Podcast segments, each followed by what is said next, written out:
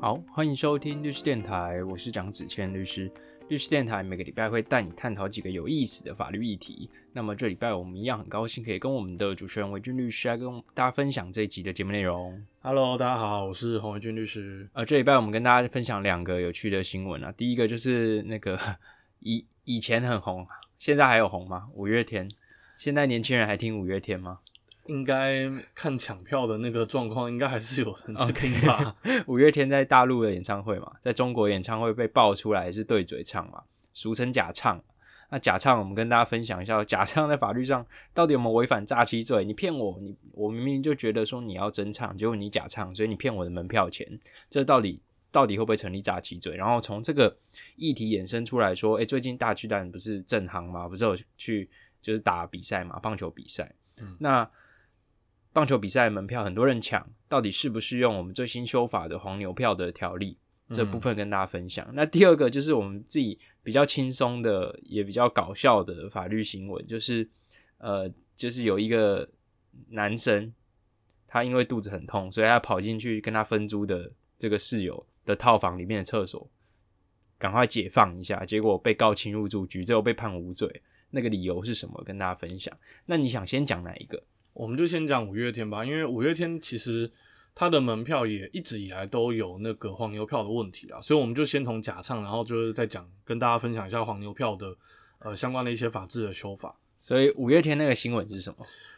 呃，基本上是一个那个就是中国的网红啦，中国的网红，那他去就是去看了这个呃，据称啊，他是把五月天的呃演唱会的那个呃录音还是录影，把它拿去用软体做做判读，然后就判读出来说，居然有超过一半都是对嘴，对，都都是呃不是就是开口唱的这样，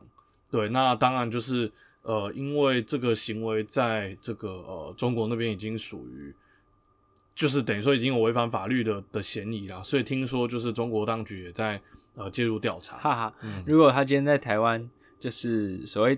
不要说是假唱了，但他搞不好也发出声音，只是说他的那个有伴唱的那个，就像我们去 KTV，你有去过 KTV 吗、嗯 k t v 不是可以去开你要不要那个歌手帮你伴唱吗？嗯那其实基本上歌手帮你伴唱的时候，基本上你就是等于在听歌手唱了啦。嗯，那这个是我们俗称的假唱啊。你认为假唱在台，如果在台湾五月天假唱的话，它有违反我们刑法的所谓的诈欺取财罪嘛？是不是要讨论说假唱这个行为到底是不是一个诈欺行为啊？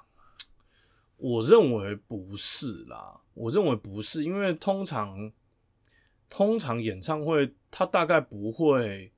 去跟你标榜说哦，我就是他不会有一个特别标榜说哦，我一定是是真人唱啊。当然你会觉得说哦啊，可是那个就是我去就是要听到真人唱啊，但是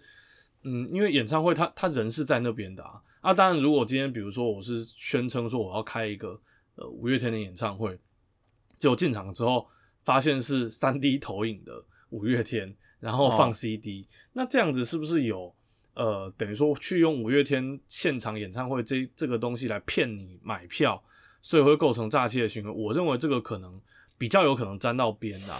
对，但是一般你说如果只是对，就是所谓的对嘴唱假唱，那是不是就是诈欺？我我觉得应该是比较难。你信不信这个最后就变成一个哲学问题？就是所谓的现场演唱会，它的你要 define，你要去定义它的本质到底是什么？这个现场演唱会到底有没有包含所谓的三 D 投影？也是人投影啊，嗯，是人投影在现场啊，嗯，跟你现场演唱会嘛。嗯那这个东西其实回到我们今天的主题，就是说我们现场演唱会，我们听众在买票的时候，到底有没有他的主观上到底有没有期待说歌手要现场的开金口去演唱，还是说他如果是放 CD，然后但他人实际有出现哦，然后他对着嘴唱，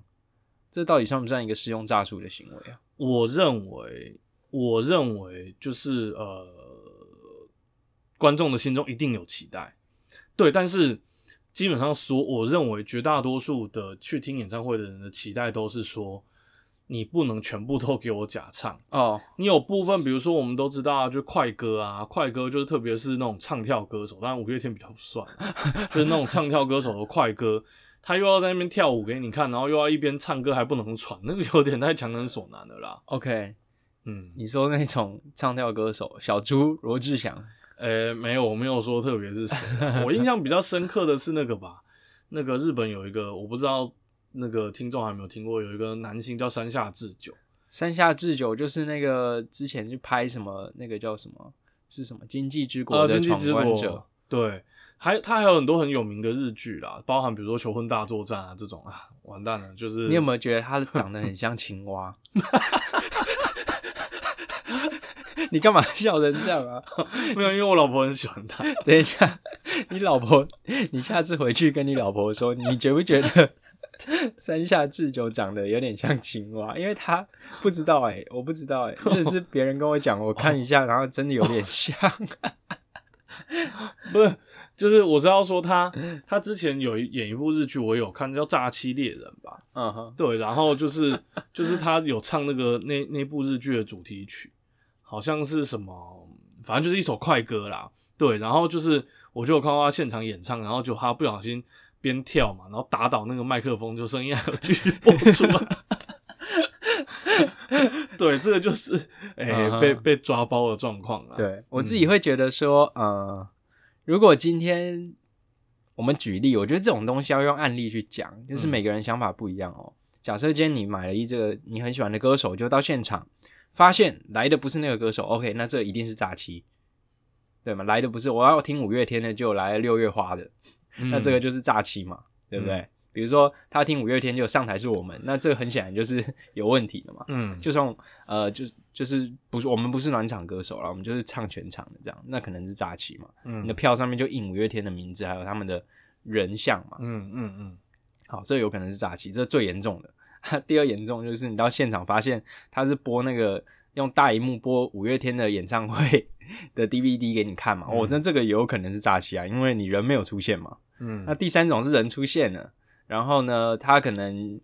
一半快歌的时候，他就是用对嘴的，然后慢歌、抒情歌的时候就是用呃亲口唱。那我觉得这可能不构成诈欺，因为你不能要求阿信嘛，阿信就是对不对？就是年纪也到了，可能跳不起来了之类的，嗯这可能不是诈欺。然后，那如果全场都对嘴，那这我觉得就有讨论的空间。我觉得身为一个五月天迷，我要先说啊，其实阿你是五迷哦，就是那我刚刚一直说他年纪有了，没有大家都知道，其实我觉得真正就是比较资深的，我们这种资深的五月天迷，其实都知道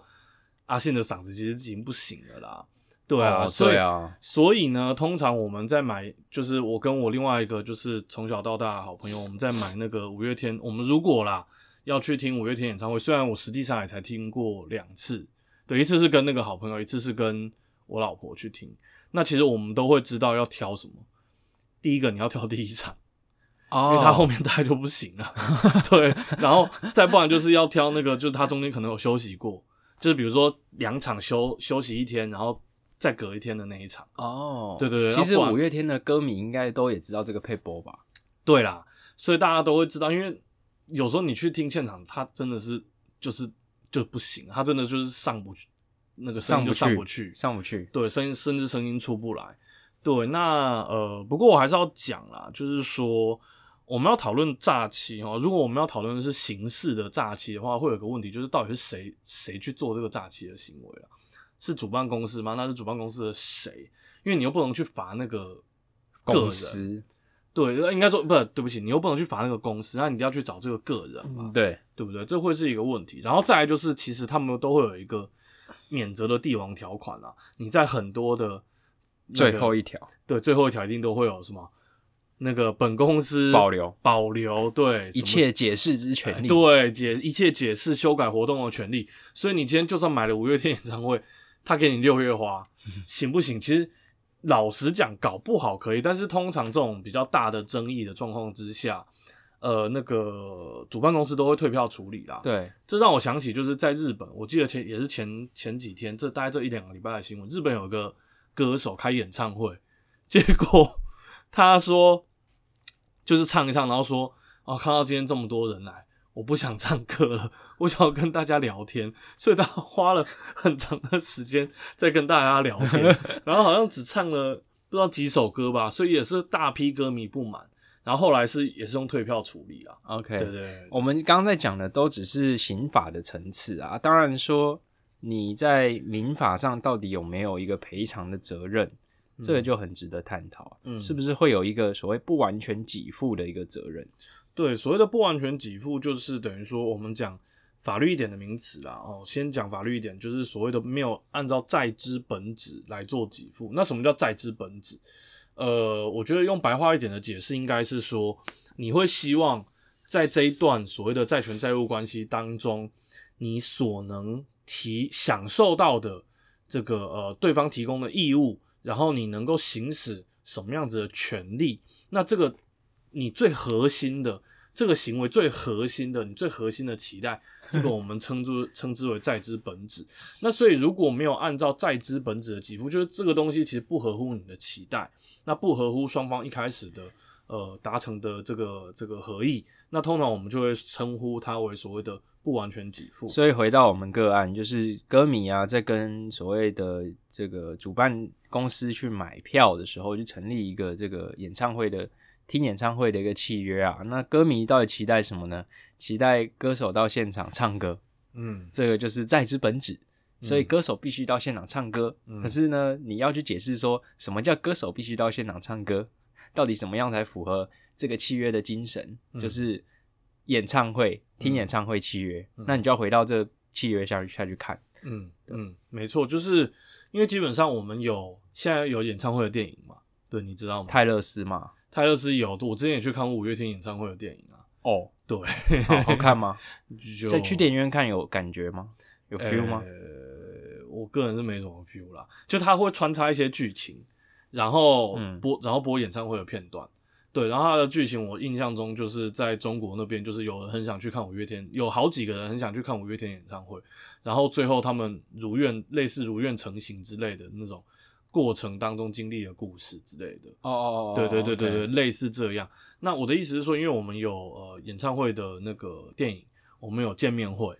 对，那所以换句话说，其实呃演唱会我们要跟这些活动做出区隔，就是还是要你唱歌啊，对，还是让你唱歌表演，不能不能到现场然后聊天吧？对，不能聊天，不能播影片，对，不然我们就会是见面会嘛。对，我们会分享会嘛，对，我们就不是演唱会嘛，而且演唱会的门演票也比较唱贵。演唱，你要唱出来叫演唱会，没错好文艺解释一下。嗯，好，那这是我们第一部分第一 part，啊第二 part 就是我们要去分享说，最近是不是大巨蛋启用了，然后好想赢韩国，韩国赢下来了，嗯，但是、呃，黄牛票还是很猖獗嘛，这件事情，对，这件事情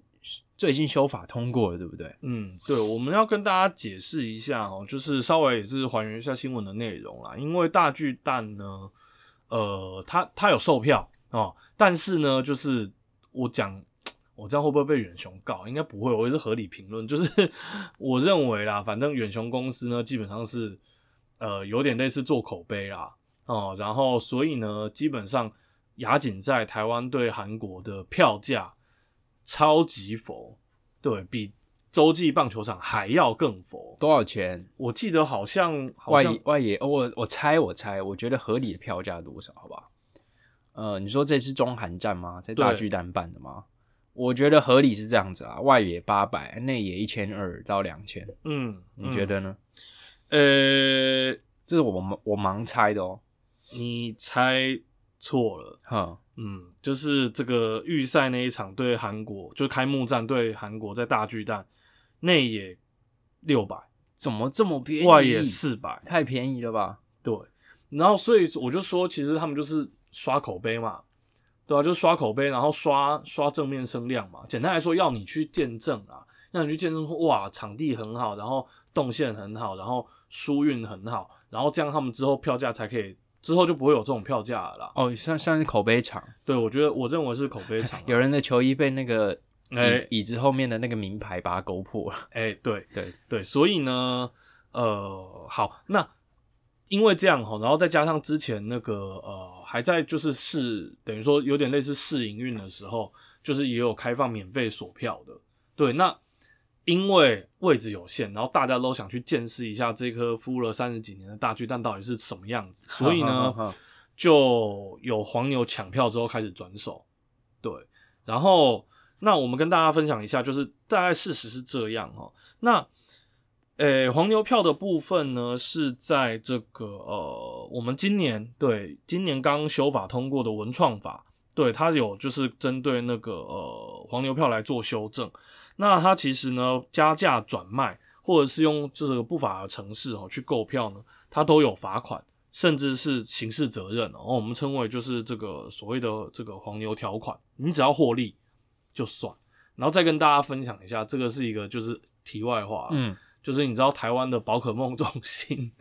宝可梦中心，我们台湾有这个东西，你居然不知道？在哪里？在世贸？在南港？呃，没有信义的星光三月，哦，OK，对，新一的星光三月，宝可梦中心，对宝可梦那那个 center 是要做什么事就是？Pokemon Center，它其实就是一个卖店嘛。对，只是之前都只有在日本，一个 IP 的店，对，之前在海外的店很少，对，然后他居然决定在台湾开店，而且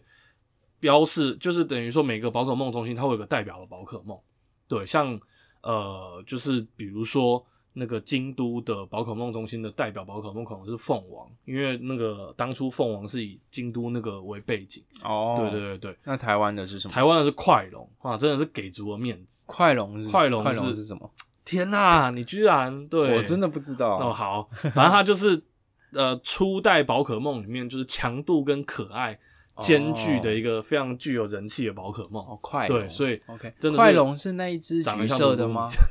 是橘色那一只？哦，那我知道是哪一只，长得像鲁鲁米，我知道，我知道。快龙很可爱耶，对对对，所以真的是给足了台湾面子。那呃，它其实就是它有呃，它它其实就是我认为啦，搞不好也有一些那个就是我们讲的文创法的问题，因为它是有发放整理券。所谓的整理券就是有点类似入场券的那个东西啦。对，那它是十二月八号开幕，其实快了，十二月八号就是后天。后天哦，那他开幕的时候，他已经说了他不不不建议夜排啦，对，但一定会有人去夜排。他没有实名制，他对凭票入场，对，他会就是当天开幕的时候才发那个整理券。当天哦，对对对对对对。那这个整理券如果现场就是有黄牛兜售的话，其实一样会有那个文文创法的。的问题。对对对，但是这个法律是不是限于艺文活动？没错，所以这个就是我们今天你看我们带了这么久，我们在跟大家带今天的争嗯点是什么？今天的问题就是说，体育赛事到底适不适用文创法这件事情，对不对？没错，就是按照现行法的法规哈，因为文创法其实是不包含体育赛事的，所以呢，其实，在大巨蛋我们前面讲的那个体育赛事的黄牛票的的状况，它只能按照原本的旧法，旧法是什么？就是社会法、社会秩序维护法，社会法是处行政法，对，就是只有行政法而已。对，那就是这个呃，当然了，我们看到新闻哈，就是我们的体育署署长哦，最近很红嘛，对，就是因为你是说车震的那一位吗？哎、不是，还是他的车震，他的车子的 cushion 没有很好？不是，那个是哎、那个是卫福 部，哦，卫福部，对我说的是哦体育署署，哦，对我说的是体育搞混了，署搞混了，抱歉，抱对，歉。体育署的署长，没有，就是那个电竞，对不对？你是说找那个贵律师的前当事人被找托伊斯去颁给统神的那一位？对，就是很好笑哎。对我们的体育署的署长有表示说，哈，其实呃，已经体育署要按照参考这个文创法的修法，要去修订运动产业发展条例啦。哦，对，所以未来哈，在这个体育赛事的黄牛票呢，也会有类似的这个修法。所以运动产发条例也准备要修法，就是同这个文创法针对黄牛要开罚。对，就是至少啦，至少看新闻是说规划至少要处原本票面金额的十倍到五十倍的罚款。对对，然后就是看能不能遏制这样子的乱象。我认为其实这样的罚款是有必要的啦。对，因为其实讲白一点，就是就是我们的这种所谓的罚款的处罚，不管是行政法的罚款，或者是嗯我们讲到刑法的罚金，嗯它其实最终我们都会希望说去把你的不法利得全部收回来之外，也要喝阻你去去做这样子的行为。嗯哼，对，那黄牛，呃，基本上就是要去炒作嘛。那如果你可以去处票面金额，我觉得到五十倍应该很够了。嗯，对，那你就会不敢卖嘛。对，对，因为你被查到了之后，你就连本带，就是等于说你就血本无归了。嗯，确实遏制黄牛的做法，就是除了给他刑那个有期徒刑的贺阻以外，就是重点是高额的罚金，就很像我们著作权法其实有针对侵权的这个侵侵害原本著作财产权人的这个侵权人啊，他去嗯给他五十到两百万的罚金。对，所以像这一种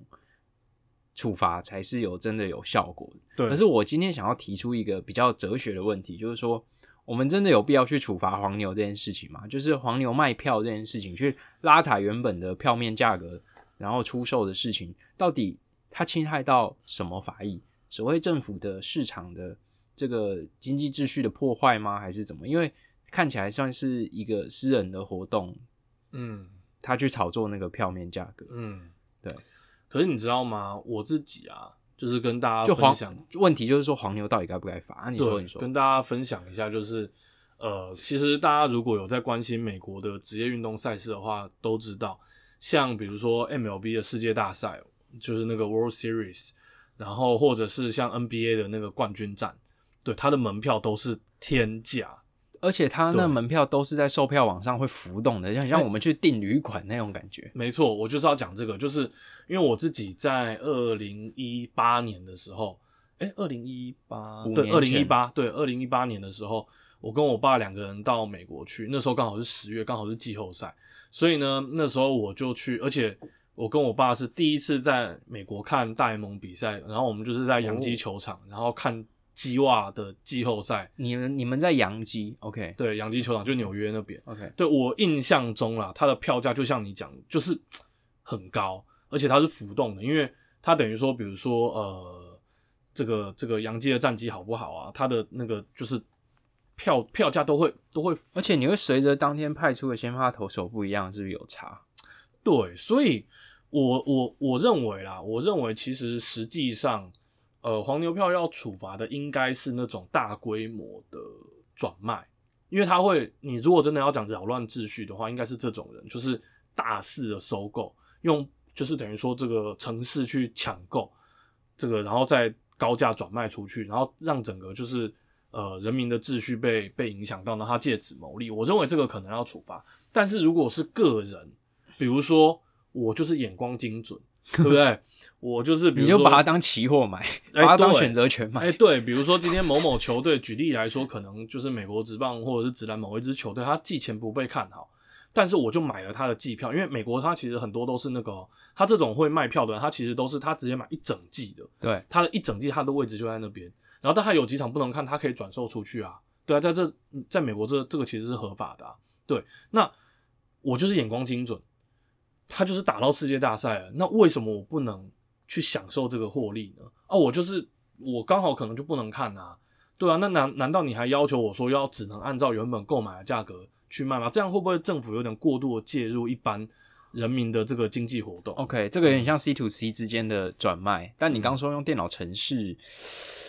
这个恐怕也要思考一下。那难道用电脑城市？我现在在挑战、挑战你的那个价值观，就是嗯难道用电脑城市去抢票，我们就要禁止这类行为吗？那你就要去 define 说，你要预设说买票人就是会到现场看的人，买票人就就不能是再把票转卖出去的人。嗯嗯。这个是价值，这没有对错了啦。对啦，对但是我觉得，就是其实老实讲，这是我们也跟听众分享过，很多时候其实你主观上是怎么想的？比如说你抢票，我我假设我举例来说，客观上的行为，举例，我今天可能一口气就抢了十张亚锦赛的票，我用城市去抢的，可是我可能要自己去看啊。还有你要让我们事务所其他人，对啊，我可能是比如说跟同事啊、跟朋友约好，大家就要去看，我就一口气抢这些票，那我也有付钱啊，那为什么你要处罚我？所以我觉得可能一关一关我们都要好好的、好好的设计啦，比如说大量抢票，然后他要去转卖，而且是高价转卖，对，但是其实有时候黄牛都会规避啦，对，他就薄利多销就好了嘛。我一张就是收你个，比如说两三百块的手续费，你买买不买？嗯，对啊，那你能说，或者是他用比如说交通费啊，或者运费哦之类的把它规避掉，那你有办法完全遏制吗？嗯，私人之间的经济行为到底要不要有政府介入，这个又变成更古的哲学问题了，对对嘛？这私人之间的经济行为嘛，嗯价高者得嘛，这是市场机制嘛，嗯，嗯嗯，代表说这张票它有它的价值嘛，那嗯你从何取得？你只要不要违反什么，不要违反什么善良风俗哦，公共秩序哦，这也是浮在空中的东西。你只要不要违反公共秩序、善良风俗，你去取得这个票，你取得来源很正当啊。嗯那你依照市场秩序，你你把它高价卖出，那也是因为市场有这个需求嘛。对，那你想哦，今天我有，今天你看哦，嗯如果政府这样做的话，会发生什么事情？今天我很有钱，但我就是没有时间去抢那个票。然后呢，哦，我就索性说啊，那你再把你抢到的票卖给我，反正我跟你那个那个私人之间磋商好就好了，讲好就好了嘛。嗯，那我是不是可以用价格去换取时间，去换取便利性？对啊，那如果今天政府这样抑制的话，那黄牛就没办法很高价的卖出去。嗯，那那那那那个我有钱，今天没有黄牛票卖给我，我没有时间去抢票，那我就没办法看嘞、对啊，对我现在我现在在挑战这个黄牛就该被罚的这个这个价值观。嗯，我觉得我们也跟听众分享一下，因为这个其实真的是蛮严格的哦、我按照就是那个高检署它整理出来的哦，如果按文创文创法的就是修法呢，它只要你是把艺文表演的票券哦，以超过票面金额或者定价贩售的话，就有罚款哦。嗯所以超只要超过它的金额或定价就算，而且包含所谓的绑物贩售，对，就是等于说你你就是呃这个这个这个绑了什么东西，然后就是一起一起卖，或者是以物换票，你只要有获利都是黄牛，对。那所以呢，而且哈，你只要贩售就算计税，所以不是售出，贩售我刊登广告，没错。嗯，对，所以你只要转售，你去刊登讯息，不用成交就是要罚你。嗯嗯，所以其实真的是蛮严格的、哦。那再来第二种呢，就是这个用假资料、假身份，哦，就是用这个呃扫票机器人、外挂程式，用所谓的不正方法，对，去购买票券的话，不好意思啊，三年以下有期徒刑，并可以科或并科三百万元以下的罚金，很重哎、蛮重的，很蛮重，三百万以下罚金。所以真的就是你要抢票的话，不好意思啊，如果按照我们最严格的解释，就是你你用程式去帮你朋友抢票，拍谁文创法，对，所所以大家比手速喽，对，回到石器时代。我觉得这会不会有一点点真的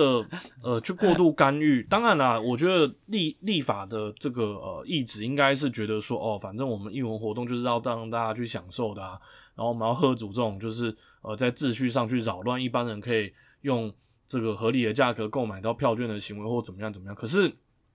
真的这是一个私经济行私经济行为啦。你如果要讲的话，对啊，真正该处理的是比如说民生物资的炒作，对，民生必需品嘛。对，那是必需品嘛。可是译文票券这种东西非民生必需品，那你是不是应该还是让市场去决定它的机制？我再举个例子，嗯，我再举个例子，好好其实黄牛不只出现在译文票券，黄牛很多时候会出现在呃，比如说呃，我自己很喜欢买的一些那个、呃、公模型公仔，对，它可能是限量的，对，然后呢，所以呃，可能比如说黄牛就会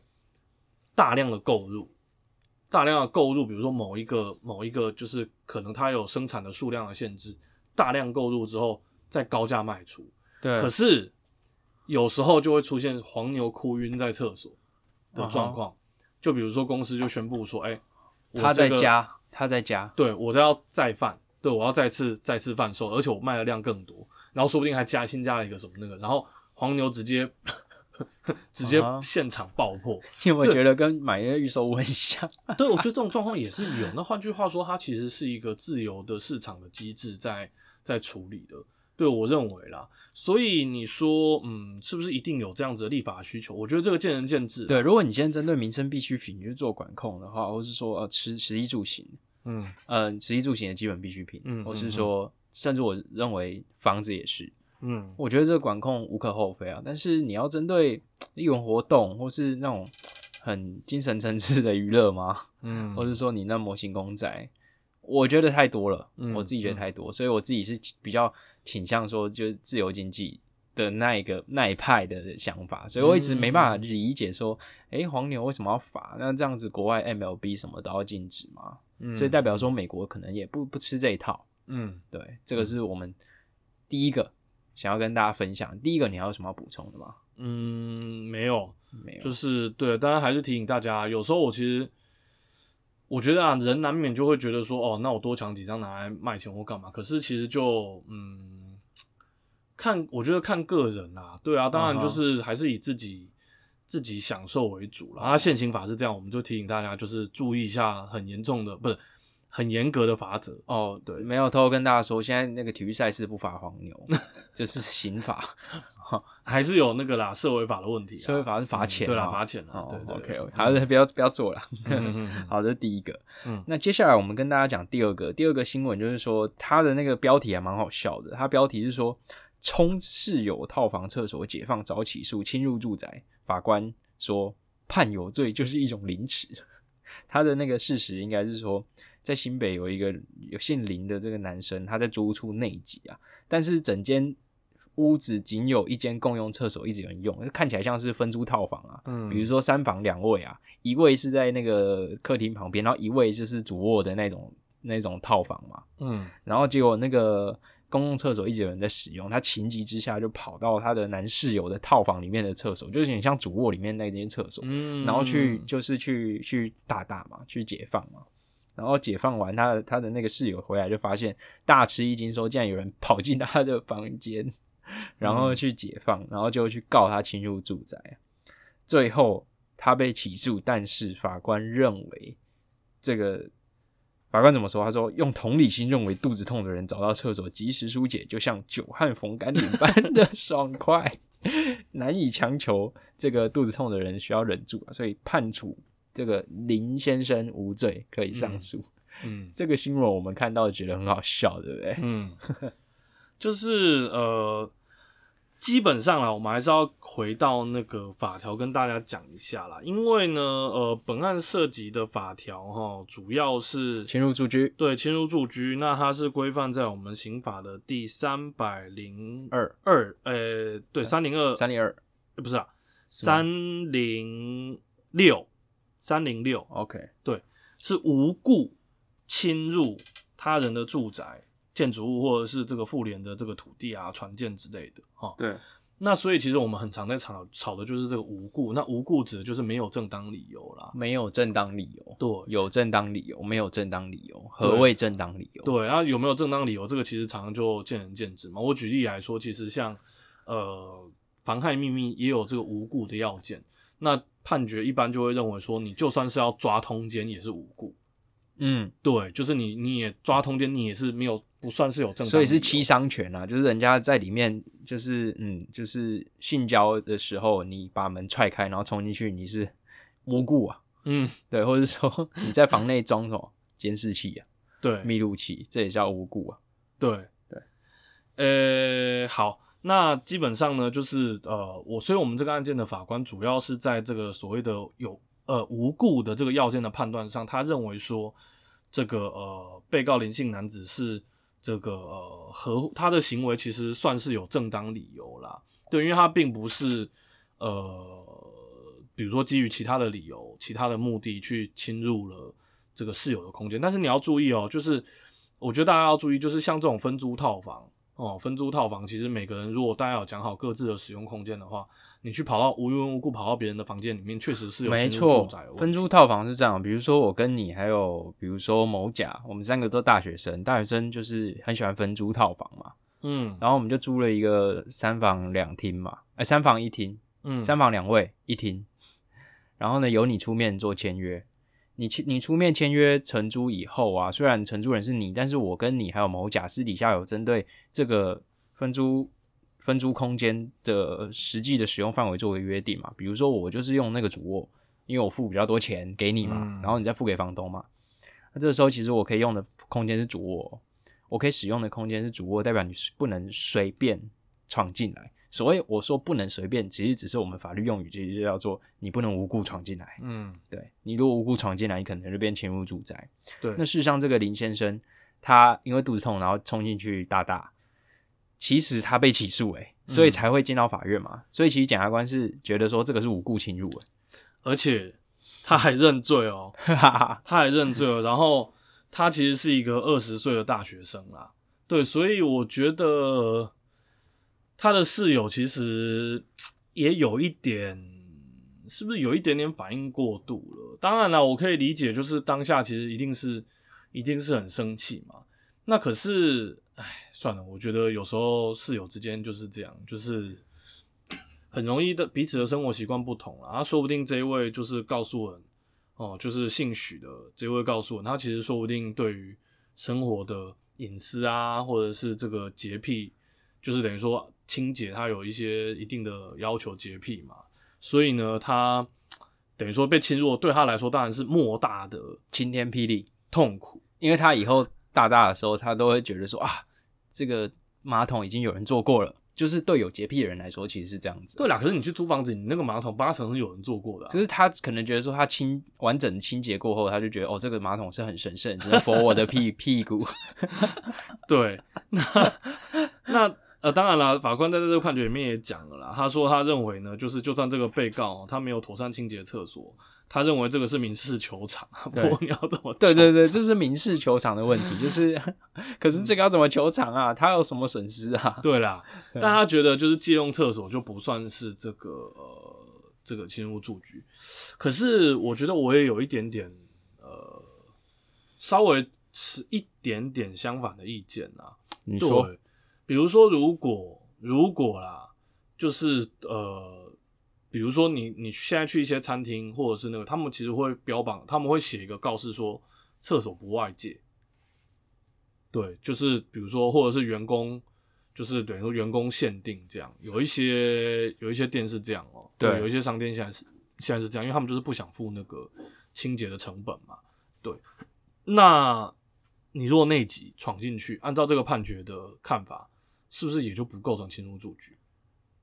嗯，是对，因为你内急，这个判决要卖逻辑就是说，因为你内急，所以如果要你搭在裤子上，就是违反人性尊严的事情。这个时候你进去，你就是有故。对，那那是不是会有一点点，